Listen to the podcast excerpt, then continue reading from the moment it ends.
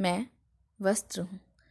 आप सभी मुझे कपड़ा, क्लोथ जैसे अन्य नामों से जानते होंगे। बहुत सी समानताएँ रखता हूँ मैं आप मनुष्यों के साथ। पर कभी कभी ये निर्धारण कर पाना दुष्कर हो जाता है कि आपसे मेरी ये समानता लज्जित होने का विषय है या गर्वित होने का। फिर भी अपनी इन्हीं समानताओं को समेटे मैं सदैव आपकी सेवा में तत्पर रहता हूँ। आपकी ही भांति मैं कई वर्गों और समुदायों में बटा हुआ हूँ, जिनमें से कुछ हैं, सूती, khadi, linen, rayon, denim, polyester, मखमल, क्रेप, जॉर्जेट और भी बहुत कुछ। आपकी ही तरह मेरा भी मूल्यांकन मेरी बाहरी दिखावट को देखकर किया जाता है, जैसे मखमल और सिल्क जैसे वस्त्र उच्च वर्ग से संबंध रखते हैं। डेनिम, सूती, मध्यम वर्ग से और पॉलिस्टर की तरह के कुछ निम्न वर्ग के माने जाते हैं। आप लोगों की तरह हम भी कई रंगों में पाए जाते हैं। हालाँकि हमारे रंग आप लोगों से थोड़े ज़्यादा हैं। पर रंग बदलने का हुनर कुदरत ने सिर्फ़ आपको और गिरगिट को ही प्रदान किया है। रंग भेद और नस्ल भेद हम आपस में नहीं करते। पर आपने ना जाने क्यों हरे को दाढ़ी से और भगवे को तिलक से संबंधित कर रखा है।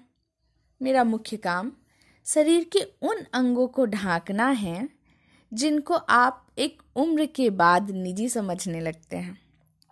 पर जहाँ तक मेरी समझ कहती है, इन दिनों जिस शिद्दत से आप मास्क उपयोग में ला रहे हैं, शीघ्र ही वैश्विक स्तर पर मुख को भी आप निजी अंग का स्थान दे देंगे, क्योंकि यही आपके पूर्वजों ने किया है। आपका इतिहास आप भूल चुके होंगे, पर मुझे याद है। आपके पूर्वज निर्वस्त्र रहा करते थे। फिर भी उस समय बलात्कार जैसी घटनाओं का साक्ष्य तो अब तक उपलब्ध नहीं है। क्योंकि शायद ये घटना कपड़े की लंबाई से ज़्यादा विचारों और संस्कारों की ऊंचाई पर निर्भर करती है। फिर किसी महानुभाव को ये ज्ञान प्राप्त हुआ कि कुछ अंगों को ढकना श्रेयस्कर होगा इस ढकने की घटना का उल्लेख भिन्न भिन्न धर्मों ने अपने मतानुसार किया है। आप जिस समुदाय से संबंधित हो, उनके ही मत को सत्य मान लीजिए। तो आपके पूर्वजों ने पहले ढकने के इस प्रक्रम में पत्तों का, वृक्ष की छालों का, फिर पशुओं के चर्म का प्रयोग किया। फिर उन्होंने अलग अलग रेशों का निर्माण किया और उन रेशों को साथ पिरोकर वस्त्रों का। आपने तरक्की की और आपके साथ मैंने भी। अब तो मैं इतनी वैरायटी में उपलब्ध हूँ कि कभी कभी खुद के ही रेशों के नाम भूल जाता हूँ। तो मैं जो काम करता हूँ, वो है आपके निजी अंगों को आवरण प्रदान करना। आपको जानकर आश्चर्य होगा कि भारतीयों के निजी कहलाए जाने वाले अंगों की संख्या विदेशियों से ज़्यादा है और इनकी निजता की सीमा भी उनसे कहीं अधिक है। जो देश काल परिस्थिति के अनुसार परिवर्तनशील है। उदाहरणार्थ, एक विवाहित कन्या के उदर स्थल को विवाहित महिलाओं द्वारा निजी अंग माना जाता है, तथा उसके दिखाई देने को अंग प्रदर्शन की संज्ञा दी जाती है। एक बात और विचारणीय है कि स्त्रियों के भी निजी अंगों की संख्या और निजता पुरुषों से कहीं ज़्यादा अधिक होती है। यद्यपि, महिलाओं के एक वर्ग ने माई बॉडी माई चॉइस या माई लाइफ माई रूल जैसे कुछ शब्दों के संग्रह के माध्यम से। कैंपेन चलाकर खुद के लिए स्वतंत्रता मांगनी चाहिए, पर उनके चयन पर और वस्त्रों के चुनाव पर संभ्रांत वर्ग, जिसमें अधिकांशतः मित्र मंडल, स्वजन संबंधी सम्मिलित होते हैं, के द्वारा प्राप्त अभद्र टिप्पणियाँ, उनके स्वाभिमान को और आत्मविश्वास को यदा कदा तार तार करते रहते हैं। खुद को संभ्रांत कहने वाला यह वर्ग अपने कलुषित और विक्षिप्त विचारों की गंदगी से एक औरत के अस्तित्व को मैला करता रहता है। मैं महिलाओं का पक्षधर नहीं बन रहा, केवल एक समूह विशेष की भावनाओं से आपको अवगत करा रहा हूँ। महिलाएँ मानवता के प्रारंभ से ही सौंदर्य प्रेमी रही हैं। उनके इसी प्रेम की पूर्ति के लिए सौंदर्य प्रसाधनों और महिलाओं के परिधानों में इतनी बहुलता देखने को मिलती है।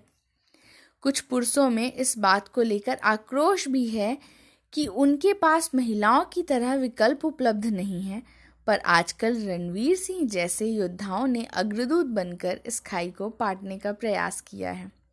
फिर भी इस बात पर कोई संदेह नहीं है कि वर्तमान में फ़ैशन जगत महिलाओं को ही समर्पित है।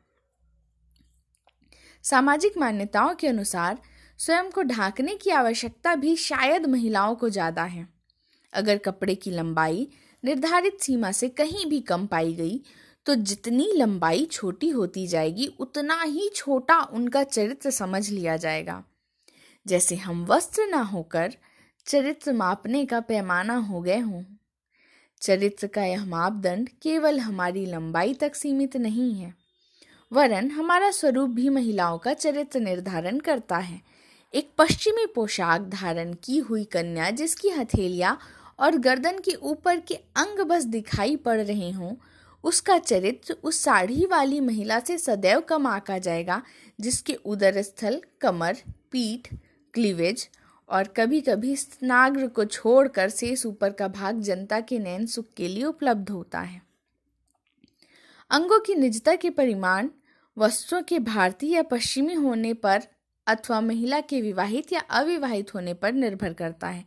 एक बात जो मुझे हास्यास्पद लगती है, वो ये है कि महिलाओं के अंतर वस्त्रों को लेकर आपकी विचारधारा, महिलाओं के अंतर वस्त्र जिन्हें आप सभी ब्रा और पेंटी के नाम से जानते हैं, के साथ सदैव ऐसा व्यवहार किया जाता है जैसे इन्हें कुष्ठ रोग का कलंक लगा हो।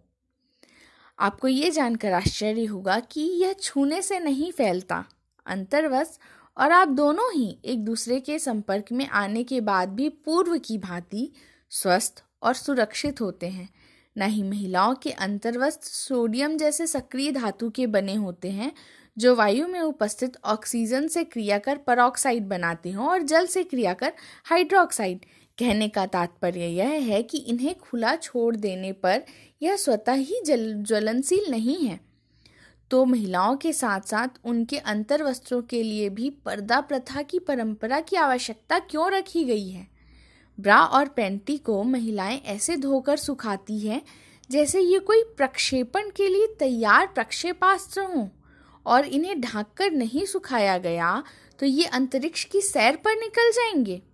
ब्रा और पेंटी जैसे शब्दों के इस्तेमाल के लिए आप मेरी शिक्षा और संस्कारों पर उंगली उठा सकते हैं, परंतु सत्य कहने का साहस शिक्षा और संस्कारों से ही आता है। आगे चयन आपका है, आप हमें वस्त्र ही मानेंगे या चरित्र मापने का भारतीय पैमाना?